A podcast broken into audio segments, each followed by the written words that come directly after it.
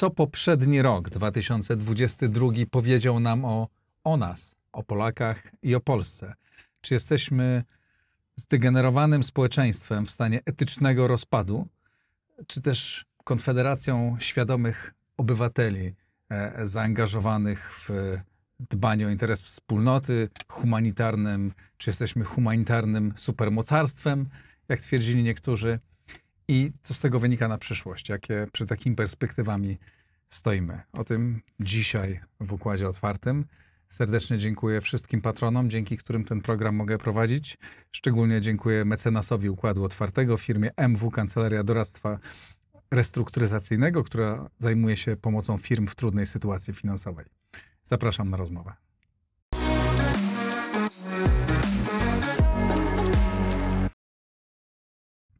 Piotr Trudnowski, szef klubu Jagiellońskiego. Witaj serdecznie. Witaj serdecznie, dzień dobry Państwu. Napisałeś taki e, super optymistyczny tekst, e, dlatego Cię postanowiłem zaprosić i, i porozmawiać, a zwłaszcza skontrować trochę Twoją refleksję, którą część z naszych e, widzów i słuchaczy już zna, bo nawet patronom wysłałem Twój tekst jakiś czas temu. E, z wystąpieniem sprzed roku Ludwika Dorna, świętej pamięci, który jeszcze, to był jego ostatni chyba wywiad e, za życia, w którym przedstawił taką bardzo krytyczną e, ocenę nas i właśnie on powiedział, że jesteśmy w stanie etycznego, jako społeczeństwo w stanie etycznego rozpadu i to uzasadniał, nie? to było przed, przed wybuchem wojny.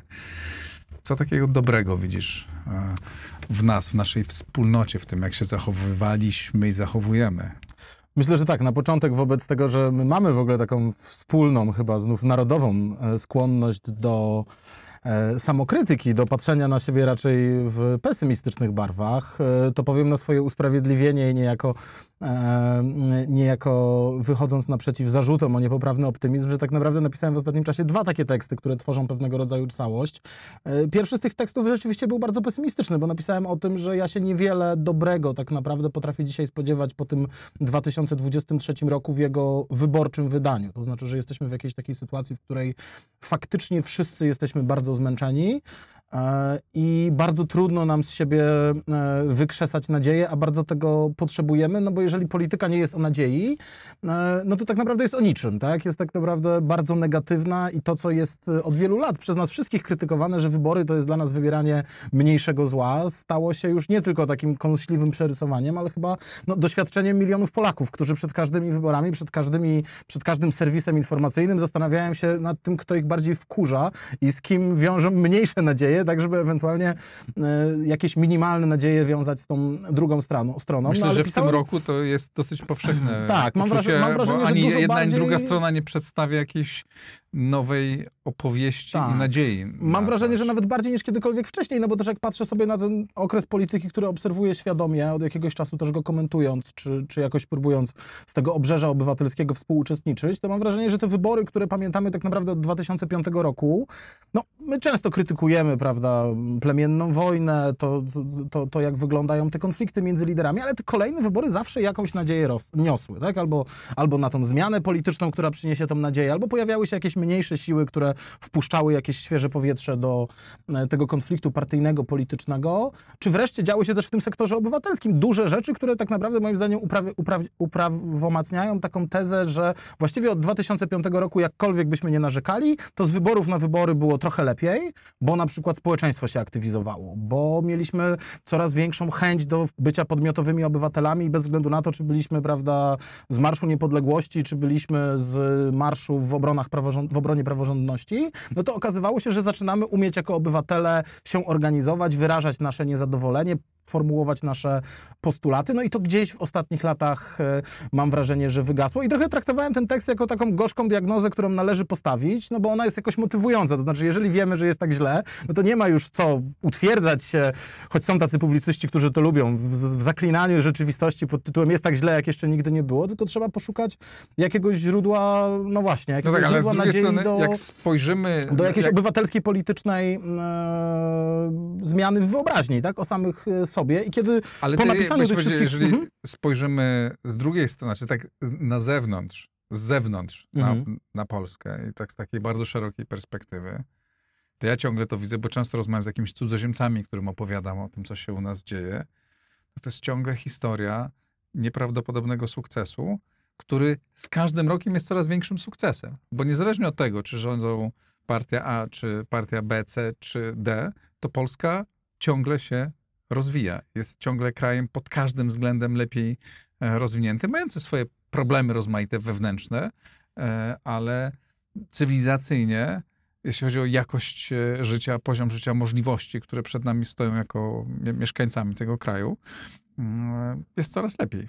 No właśnie, i ja wychodząc z tego samego wrażenia, że my bardzo dużo narzekamy, bardzo umiemy narzekać, niektórzy z nas robią to wręcz zawodowo, tak? To znaczy zajmują się tym, żeby tłumaczyć wszystkim, że wszyscy wszystko robią źle, no to jednak mamy ten 2022 rok, który no wiemy doskonale jest e, czasem wielkiego przełomu, dużych nadziei, ale jest też czasem bardzo konkretnego doświadczenia, które powiedziało nam coś o Polakach, e, o nas samych. Tak? No to jest oczywiście doświadczenie tego zrywu e, pomocy uchodźcom, które przeżyliśmy w marcu, kwietniu. Tak naprawdę od, od tej końcówki lutego można powiedzieć, że to się zaczęło nawet nie do końca wiadomo kiedy, ale nagle się okazało, że wszyscy jesteśmy w to w jakimś wymiarze już zaangażowani, a dla niektórych to zaangażowanie okazało się bardzo, e, bardzo istotne. No i mając samemu to wrażenie, że gdzieś brakuje tej pozytywnej opowieści o nas samych i tej pozytywnej stronie naszej wspólnoty, uznałem, że warto rzeczywiście spróbować spojrzeć tak retrospektywnie na ten 22 rok i zastanowić się, co to właściwie o Polakach mówi.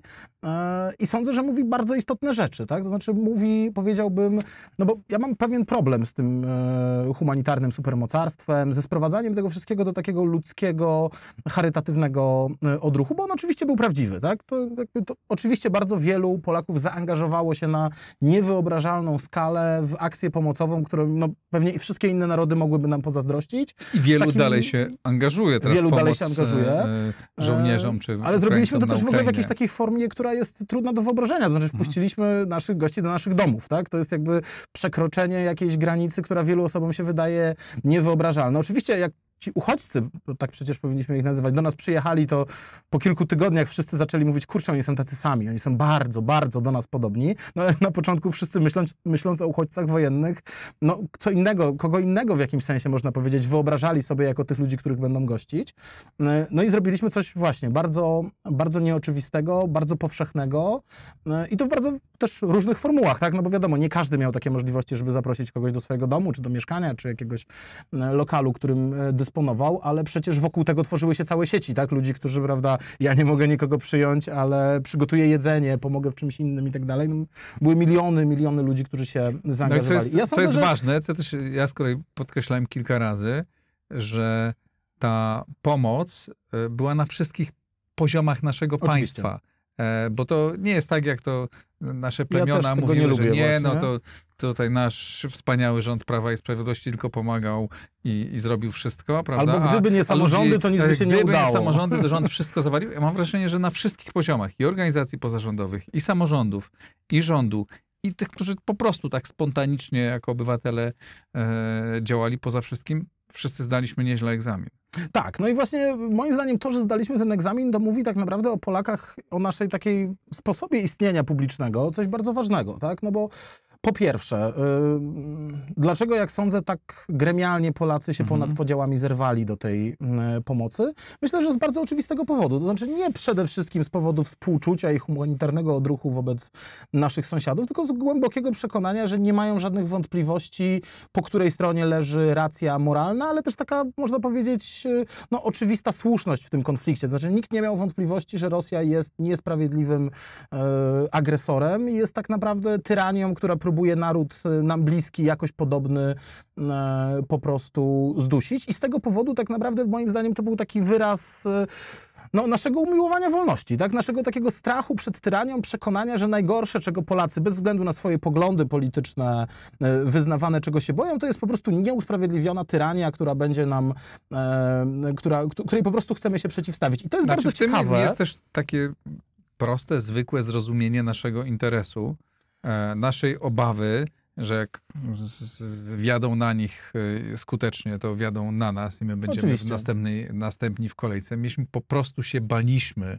Mieliśmy wspólnego wroga, Tak. e, który mógł zagro... Poczuliśmy wszyscy, że zagraża. No jak te pierwsze, już się przyzwyczailiśmy do tych Mhm. obrazów, ale jak pierwszy raz zobaczyliśmy bombardowany Kijów, to byliśmy przerażeni, czy za chwilę nie zobaczymy bombardowanego e, Rzeszowa, Przemyśla, a potem e, Warszawy. I po prostu to był taki odruch, no to róbmy wszystko, żeby u nas do tego nie doszło. Tak, natomiast to, co wydawało mi się jakoś też w tym czasie, mam wrażenie, jakoś nieopowiedzianym, e, przez, prze, prze, wspólnie nieopowiedzianym, Mhm. bo Polacy wiedzą, że zdaliśmy egzamin, ale nikt im tego nie opowiedział. Żaden z polityków nie wziął tego na sztandar, nikt nie stwierdził, słuchajcie, musimy sobie opowiedzieć, co my zrobiliśmy, bo to jest dla nas ważne jako wspólnoty politycznej. Tymczasem moim zdaniem jest tam coś bardzo ciekawego, tak? bo sam na to patrząc, ale też słuchając bardzo wielu opowieści ludzi, którzy się w różny sposób zaangażowali, bardzo często wracały te same opowieści. Jak różni ludzie przy tej akcji pomocowej się spotkali. Tak? Znaczy to, używam takiego sformułowania, że to było tak, że prawda, e, kobiety, które półtora roku, półtora roku wcześniej organizowały czarne protesty, strajk kobiet, organizowały na dworcach e, transport do mieszkań organizowanych przez księdza proboszcza w domach e, pań kółek różańcowych. Tak? Ludzie, którzy na co dzień w Polsce są w bardzo głębokim konflikcie, niezwykle się różnią i na poziomie kulturowym, i na poziomie wyborów politycznych.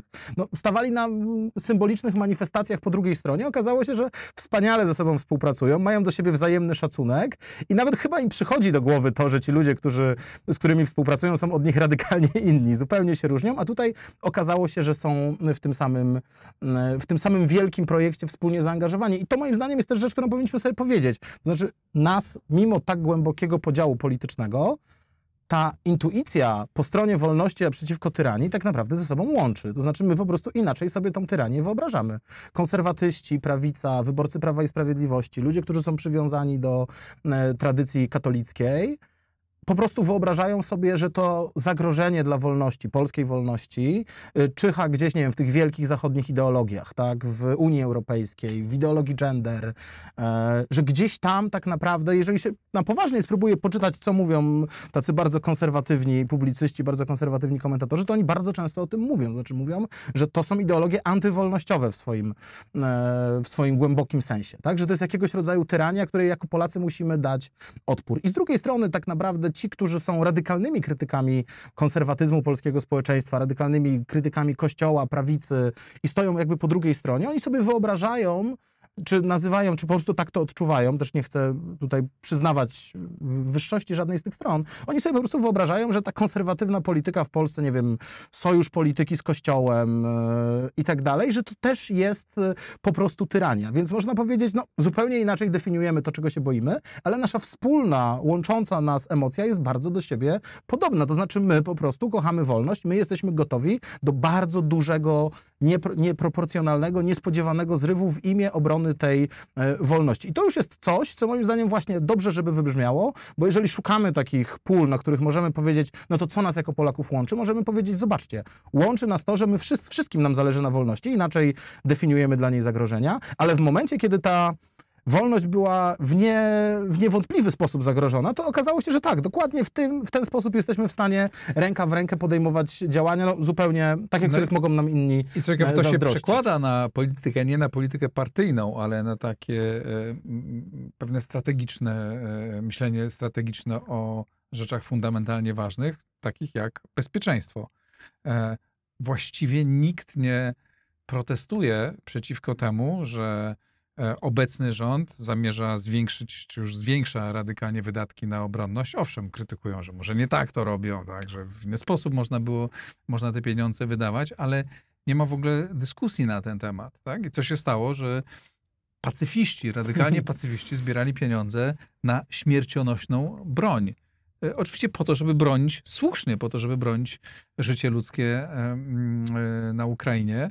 I to jest coś, to jest też bardzo duża, chcę powiedzieć zmiana, bo co do tego nie było specjalnego sporu w Polsce nigdy w ostatnich latach, ale to jest jedna z rzeczy taka, które no, jakby dla polskiej polityki będą fundamentalnie ważne przez wiele najbliższych Tak, lat. no to jest ścieżka, z której prawdopodobnie nikt nawet gdyby chciał, nie bardzo będzie w stanie zawrócić. I być może też dlatego to sam tak zdążył coś powiedzieć, Te, te coś wybory nie będą takie super emocjonujące, bo na przykład w tej sprawie to przecież wszystko jedno, kto, czy będą rządzić jedni czy drudzy, to jakaś korekta zapewne będzie, ale nie będzie fundamentalnej zmiany, tak? Polska nie pójdzie w stronę ani w stronę wschodu, ani zapisu, ani za Platformy, ani Polska nie wystąpi z NATO, e, e, ani nie wystąpi z Unii Europejskiej. Co wcale przecież nie jest tak oczywiste w wielu podobnych do nas e, Absolutnie. państwach. I to tak? No nieodległych to- niestety. To, to nie tylko Węgry, ale przecież wiemy, że w wielu innych państwach tego rodzaju potencjał do budowania Mhm. dużego napięcia politycznego wobec stosunku do wojny, zaangażowania, zaangażowania finansowego, no jest dużo większy niż w Polsce.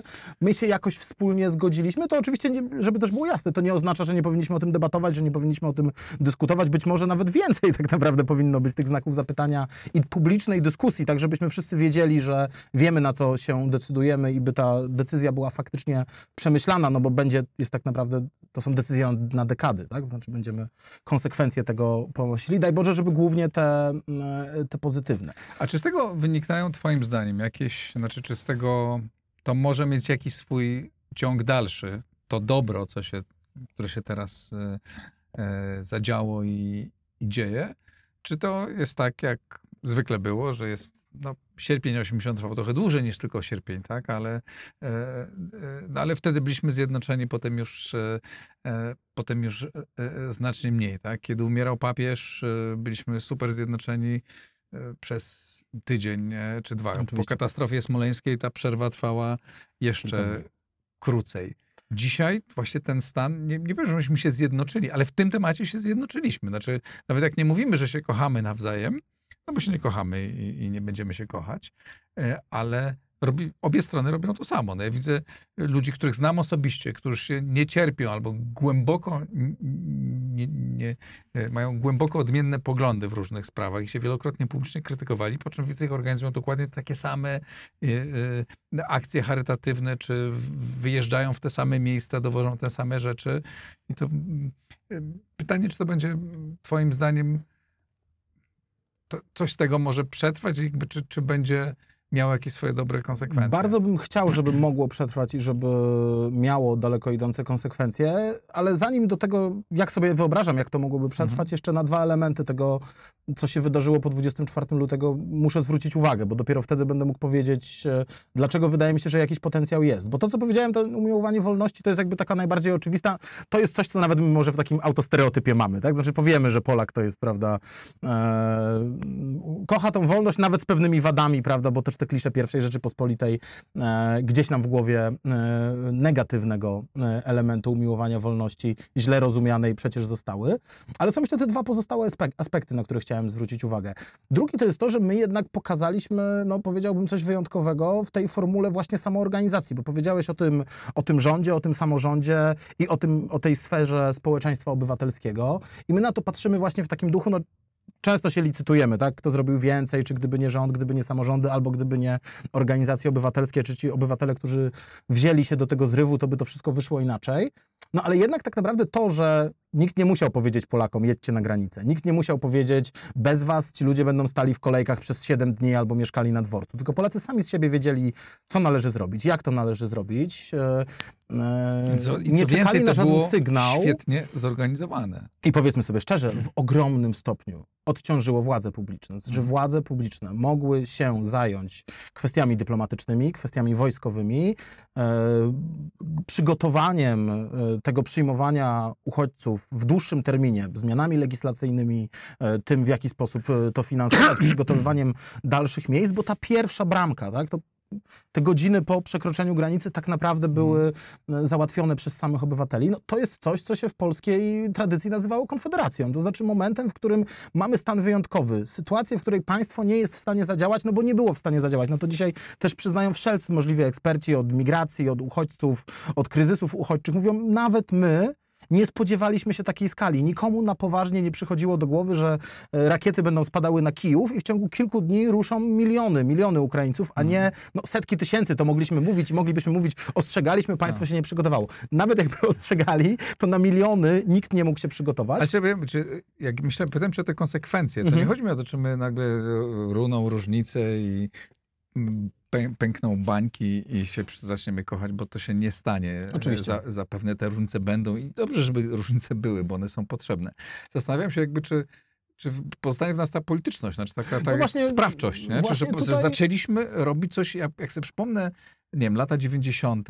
i myślałem sobie, kurczę, to y, jakby nasze społeczeństwo jakby tak kompletnie, wszyscy się zajęli wyłącznie sobą, wyłącznie swoim światem, walką o, o, o przeżycie, czy o zdobycie mm, większego majątku i lepszej pozycji, tak tutaj wszyscy zaczęliśmy coś robić na rzecz wspólnego dobra. Nie? Tak, tak i- i, czy to... e, Ja, ja mam, tu, tu mam nadzieję, że w tym może coś zostać, że zaczęliśmy, okej, mamy, jesteśmy sprawczy, możemy coś e, zrobić i że w tym, i czy pytanie dalsze, czy w tym jakby może zrodzić się taka nasza świadomość, że jesteśmy już dużo silniejszym państwem, dużo silniejszym społeczeństwem, narodem, które może też zawalczyć o silniejszą pozycję w Europie, w Unii Europejskiej, że świadomość nasza jest już zupełnie inna niż nawet 5-15 lat temu. Tak, no właśnie wydaje mi się, że ze względu na to, że przeżyliśmy to można powiedzieć znów po raz kolejny. To nie jest pierwszy raz, kiedy Polacy w momencie sprawdzam okazują się podmiotowi, okazują się skuteczni, okazują się lepsi niż na co dzień o sobie myślą. To myślę, że to jest dokładnie to, czego bym no, trochę chciał, żeby w 23 roku jakiś polityk w tej kampanii wyborczej stwierdził, tak, to jest jakaś cecha Polaków, która się ujawniła, która jest żywotna, która się ujawniła nie po raz pierwszy. To jest coś, do czego Polaków należy zachęcać. To znaczy, tak powinniśmy traktować naszych obywateli, tak powinniśmy z nimi rozmawiać, tak powinniśmy tworzyć, nie wiem, mechanizmy decyzyjne, e, instytucje, żeby Polacy wiedzieli, że są takie momenty, w których my na ich zaangażowanie bardzo czekamy. I to ma to może mieć bardzo różne wymiary. No bo jeden wymiar to jest ten taki bardzo ważny we współczesnym świecie. Czy my jesteśmy państwem odpornym na kryzysy, tak? To nie ma żadnych wątpliwości, że ze względu na tak gotowe do poświęceń, samozaangażowania, odpowiedzialności, brania na siebie e, po prostu ciężaru rozwiązywania problemów, jesteśmy narodem i społeczeństwem, można powiedzieć, ponadstandardowo zdolnym do radzenia sobie z kryzysami, Ale- co już jest, co tak, już jest ważne. To jest ważne, ale do tego dla mnie to jest bardzo ciekawe e, odkrycie. Znaczy Mhm. takie dosyć, mówimy, że oczywiste, nie? Ale że też jako państwo, jako machina państwowa, też już jesteśmy, no nie jesteśmy tym państwem sprzed 20 lat słabym na każdym, na każdym odcinku. Znaczy to jednak blisko granicy na jednym z lotnisk, e, jedno z lotnisk blisko granicy e, wschodniej stało się głównym hubem przerzutu pomocy. One jest połączone tymi drogami szybkiego ruchu. Tam jeździłem kilka razy, Mhm. widziałem, jak mogą swobodnie sobie te kilometry ciężarówek dziwnie nieoznakowanych jechać bezpiecznie, sprawnie.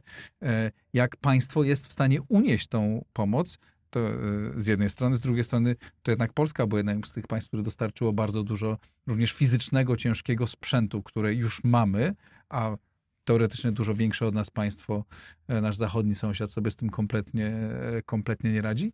I też tak by to nas buduje, nie? Że Myślę, że to nas buduje, ale też dobra, właśnie, może no- to państwo pisowskie mówią opozycji, jest może tam nie, źle, źle zarządzane, ale kurde, tak podświadomie, to no dobra, ale jednak tu, tu zaczęły działać rozmaite rzeczy. Tak, ja myślę, dlatego, dlatego wydaje mi się, że warto, żeby ta opowieść wybrzmiała, no bo my trochę potrzebujemy sami o sobie to powiedzieć, tak? Jesteśmy po pierwsze społeczeństwem, społeczeństwem, które wbrew pozorom nie jest tak e, zamknięte w prywacie, jakby nam się wydawało, niezdolne do współpracy, niezdolne do podejmowania jakichś wielkich e, wyrzeczeń, realizowania wielkich projektów. Mamy państwo, które działa dużo lepiej niż nam się, nie, niż nam się wydawało. I wreszcie, to też jest niezwykle ważne, mam wrażenie, w tym, e, w tym myśleniu, tak naprawdę pewne rzeczy, które się w 22 roku wydarzyły, to też nie są rzeczy, które, bo to też łatwo by powiedzieć, tak? No Polacy znakomicie sobie radzą w tym zrywie, prawda, e, krótkim, takim emocjonalnym. Wtedy pokazujemy, że jesteśmy wielkim narodem, a na co dzień, prawda, praca u podstaw, długoletnie projekty, to nie jest nasze doświadczenie. Ale z drugiej strony mamy doświadczenie, powiedzmy, w tej sferze idei politycznej. Tak? No, mamy doświadczenie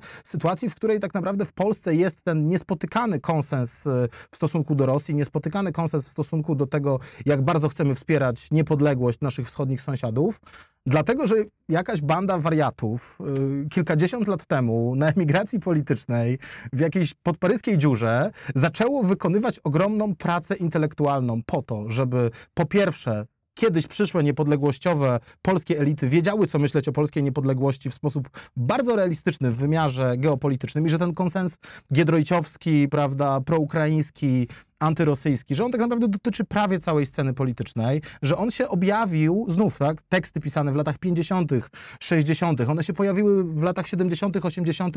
w krajowym obiegu, tak, one, za, można sobie wziąć, prawda, nie wiem, Znaczy przeczytał je, Książkę- mówiąc symbolicznie, i Kwaśniewski, i Tuski, i, i Kaczyński. Kwaśniewski, i Tuski możemy sobie, prawda, wziąć książkę, nie wiem, Pawła Kowala i znaleźć w niej wspólne manifesty w tej sprawie Jacka Kuronia i Antoniego Macierewicza, pisane tymi samymi słowy i do dzisiaj w jakimś sensie Mhm. aktualne, bo to był długoletni wieloletni, rozpisany na dekady proces bardzo świadomej, realistycznej polityki, której ostatecznym celem co było? No była niepodległość Polski. To nie jest tak znowuż, jak wielu opowiada Giedroyć, kultura, no to po prostu było jakieś romantyczne bajanie o tym, że e, musimy być solidarni z naszymi sąsiadami. Nie, to była zimna geopolityczna kalkulacja, która mówiła, jeżeli chcemy mieć niepodległe państwo, które będzie bezpieczne, musimy postawić e, na współpracę z nimi. To jest rzecz, o której my też bardzo trudno nam sobie o tym powiedzieć. Znajomy podpowiedział mi właśnie e, na okoliczność pisania tego tekstu, że są te wykłady Timotego Snydera na Yale i po, najpierw zanim zacząłem słuchać całości, one są arcyciekawe i gorąco wszystkim e, polecam, ale zanim odsłuchałem całości, odsłuchałem sobie któregoś tam z kolei z tych wykładów, gdzie dokładnie Snyder mówi to tym studentom, prawda, z całego świata, ale tak naprawdę setkom tysięcy ludzi, w tym Ukraińców, którzy tego słuchają, mówi, słuchajcie, musicie zrozumieć, jak doniosłe jest to, co Polacy zrobili. Po prostu dla Ukrainy było oczywiste, że zawsze będzie istniało zagrożenie dwoma imperializmami. Imperializmem polskim i imperializmem rosyjskim. To była podstawa ich tożsamości, e, ich myślenia. Okazało się, że byli ludzie, którzy powiedzieli, my Polacy, jak chcemy być bezpieczni, musimy odrzucić nasz imperializm, a my jako elita intelektualna, tą słabą, inteligencję ukraińską, słabą emigrację ukraińską, słabe elity kulturalne, będziemy próbować angażować, będziemy budować z nimi dialog, będziemy ich rozumieć. No, mówiąc wprost, kultura miała ogromne znaczenie dla po prostu tej niezależnej myśli ukraińskiej z tego powodu, że no właśnie, że było jakieś środowisko, które chciało się nimi interesować, które ich motywowało do pracy i dlatego, że Ukraina wybiera w kolejnych tych swoich zrywach ostatnich lat e, to, że jest jednoznacznie po stronie Zachodu i chce być Zachodem, wynika to z tego, że z Zachodu po prostu nie czuje zagrożenia dla swojej tożsamości, że wie, że żeby być Ukraińcami, to musi być Zachodem i co więcej, my jeszcze w tym wszystkim im imponujemy, tak? To znaczy jesteśmy państwem, które, w którym lepiej się żyje, któremu się udała transformacja, które nie ma wielu problemów i jesteśmy po prostu, e, po prostu inspiracją. To jest, wydawałoby się, abs abstrakcyjny przykład jakiś, prawda, no właśnie, niszowych czasopism, a okazało się, że to ma w perspektywie dekad fundamentalne znaczenie. Ale drugi wymiar, wymiar energetyczny, tak? Znowuż, możemy mówić, umiemy robić krótkie zrywy, umiemy robić krótkofalowe projekty, a okazało się, że w 2022 roku akurat zakończył się projekt, który Piotr Naimski ze swoją ekipą zaczął 25 lat wcześniej. Jeszcze 25 lat zarządu wcześniej zarządu Buzka. Jerzego Buzka, a tak naprawdę wcześniej e, przecież e, również e, ta sama ekipa pierwsze podchody do realizacji tych projektów dywersyfik- dywersyfikacyjnych podejmowała. 25 lat ciężkiej pracy. Można powiedzieć, no tak, no bo oni wtedy mieli mało czasu, żeby zacząć, prawda? Zwykle rządzili liberałowie, zwykle rządziła lewica. Ale znów to było inaczej niż nasz autostereotyp. To nie było tak, że robili to w kontrze do państwa, że robili to bez zdolności do współpracy ze swoimi konkurentami politycznymi. Przecież ci wychowankowie Piotra Naimskiego w dużym stopniu pracowali ciężko e, zarządów Platformy, realizując te same kierunki polityki energetycznej, bo było to jakoś wyjątkowe, jakoś wyjęte poza ten spór polityczny i było wiadomo, że jeżeli ten projekt ma się udać na czas, no nikt się chyba nie spodziewał, że uda się tak bardzo na czas, to trzeba go realizować przez długie, długie lata. I to też jest coś, co my musimy sami o sobie powiedzieć. To nie jest tak, że my umiemy tylko wzrywy. My wbrew pozorom umiemy na różnych obszarach, również w takie długofalowe pro, projekty. I wreszcie Tak, i takim jeszcze Mhm. dodam taką, e, co pokazuje, że nie tylko wzrywy e, umiemy, to że przy tej na przykład to, co zrobił rząd z e, uchodźcami, przyznając im numery PESEL i uruchamiając całą tą, tą, tą mechanikę e, pomocy, e, takiej racjonalnej pomocy społecznej i wciągania uchodźców do, w machiny państwa, co spowodowało, że ta cała historia wręcz nam zaczyna się opłacać. Znaczy, Tak. że ci ludzie płacą dzisiaj podatki i my dosyć szybko, właściwie jak się kiedyś rozmawia z przedsiębiorcami czy z ekonomistami, to właściwie wszyscy się zgadzają, że a, my potrzebujemy tych uchodźców, czy tych imigrantów, my potrzebujemy ich siły roboczej i oni już zaczynają przynosić realną, są i pomocą dla polskich przedsiębiorstw i dla polskiej gospodarki, bo kupują, e, e, najpierw zarabiają te pieniądze, potem kupują produkty e, u nas, czy usługi i płacą od tego podatki. I, i ta machina działa, czyli ta, ta nasza szlachetna, szlachetna postawa jest też postawą opłacalną i, i, i racjonalną, a nie tylko pięknoduchowską. No właśnie, i to jest ten trzeci wymiar, wydaje mi się niezwykle ważny tego, co my możemy o sobie po tym wszystkim powiedzieć. No, dlaczego my tak gremialnie tych naszych gości zaakceptowaliśmy. I teraz i po 2014 roku, bo to też przecież tak nie jest, że, że wcześniej ta migracja Ukraińców nie była duża. Ona też była potężna i też nikt w Polsce nie narzekał na Ukraińców na większą skalę. Wszyscy wiedzieli, że oni się tutaj dobrze odnajdują. Z jakiego powodu? No z tego powodu, że przyjeżdżali tutaj pracować. Pracować ciężko, pracować dobrze.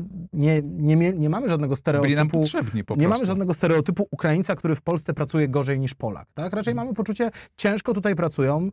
Może to dla niektórych nawet jest jakiś powód do dumy, że jesteśmy na takim etapie rozwoju cywilizacyjnego, że na pewne prace już wolelibyśmy sobie nie musieć pozwalać. Czy jest coś w tym złego? Wydaje mi się, że nie, bo obie strony tutaj tak naprawdę odnajdują się w tym i dobrze się z tym czują. I to znowuż świadczy, jak sądzę, o czymś więcej, tak? Bo to, to była taka opowieść w różnych takich polemikach, które też jako przedstawicielowi Klubu Jagiellońskiego zdarzało mi się na przykład e, z kolegami, nie wiem, z ruchu narodowego, czy jakby z takich środowisk narodowych e, prowadzić. Często się pojawiała taka teza, że no właśnie my Polacy powinniśmy być otwarci na e, imigrantów, to jakby po stronach tych otwartych na, na imigrację, jeżeli oni tu będą ciężko pracowali, see bo jeżeli nie, to rzeczywiście trzeba się nad tym dwa razy e, zastanowić. No i wtedy często ze strony tych sceptyków pojawiał się taki argument, w dzisiejszym świecie nauczyła nas tego cała zachodnia Europa, nie ma imigrantów, którzy są gotowi jeszcze dzisiaj w XXI wieku przyjeżdżać gdzieś ciężko pracować, oni nie będą chcieli. Tymczasem my pokazaliśmy, że po pierwsze jest to możliwe, że jeżeli mamy dobre przepisy zachęcające do tego, dobre nastawienie społeczne, to się okazuje, że taka imigracja niemalże z wyobrażonego konsensu różnych środowisk co do tego, kogo bylibyśmy gotowi przyjąć, jest w Polsce możliwa. I co za tym idzie? Za tym idzie tak naprawdę moim zdaniem znowuż taka cecha, która, mm, której nie mamy uświadomionej. To znaczy, że Polacy są narodem bardzo ciężkiej pracy. My bardzo dużo pracujemy, my ciężko pracujemy. Gdzieś może czasami słyszymy taki stereotyp, że Polak to leniwy, ale tak naprawdę wiemy doskonale z własnego życia, że tak nie jest, bo wszyscy naokoło ciężko pracują na... Do, Wiele o nas no, słyszałem złych rzeczy, ale tych nie. no, myślę, że i to się, i to, i to się zdarza, ale, ale pewnie rzadziej, tak? Mhm. Pewnie rzadziej, no bo te ostatnie lata, e, no i ten wzrost Tak. gospodarczy też to pokazywał. I okazało się, że tak naprawdę ta ciężka praca jest jakąś polską wartością, którą my szanujemy. I jeżeli ktoś, znowu, marzenie, przyjeżdża do Polski i uznaje polskie wartości, a jedną z tych polskich wartości jest po prostu ciężka praca, która ma przynieść e, e, i społeczne, i indywidualne szczęście e, i tak dalej, to my taką osobę przyjmujemy w jakimś sensie do naszej wspólnoty społecznej, do naszej wspólnoty politycznej. I to moim zdaniem znów trochę się łączy z tą opowieścią, o tej, że ta konfederacja nie jest tylko krótkofalowym zrywem, bo po prostu wszystko wskazuje na to, że Polacy są narodem, którzy być może uciekają w prywatę, wtedy, kiedy mogą sobie na to pozwolić. Jeżeli możemy sobie na to pozwolić i nasze otoczenie jest w miarę bezpieczne, to koncentrujemy się na tym, żeby zabezpieczyć interesy naszych rodzin, żeby lepiej żyć, żeby lepiej spędzać czas z naszymi, nie wiem, przyjaciółmi, dziećmi, e, bliskimi, bo po prostu wiemy, że ta ciężka praca nam się opłaci, opłaci się kolejnym pokoleniom. Jeżeli ktoś przyjeżdża,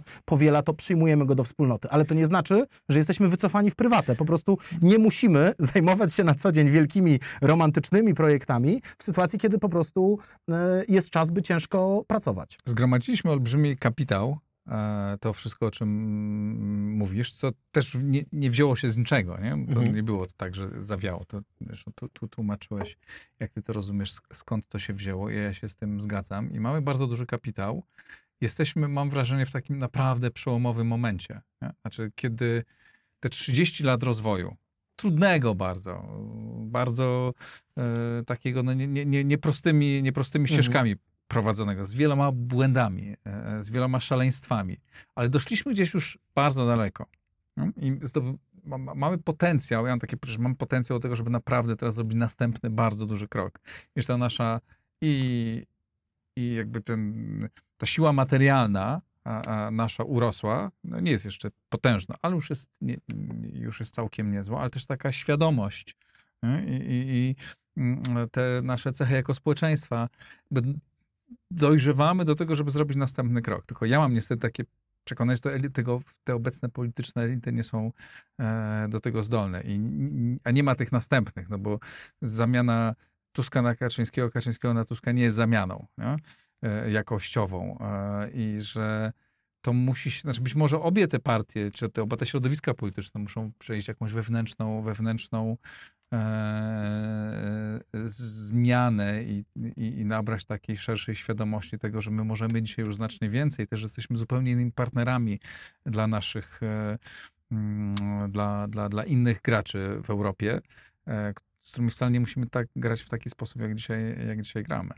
Tak, no ja nie ukrywam, że, że trochę pisałem ten tekst na zachętę, to znaczy licząc na to, że być może ktoś uzna, że to jest jednak opowieść, która może trochę zmienić dynamikę tej kampanii, tego o czym będziemy dyskutowali w 2023 roku, bo no bo znów, tak, e, też jesteśmy w takich czasach, w których e, zacząłeś od tego cytatu z Ludwika Dorna mm, e, i to też jest nasze realne doświadczenie, tak, znaczy jakby nam, nam ktoś opowiedział kolejne 4 lata w grudniu 2019 roku, co się będzie działo, to byśmy to potraktowali jako bardzo nieudany dowcip albo, albo bardzo kiepski scenariusz science fiction, tak? Pandemia i E, wojna.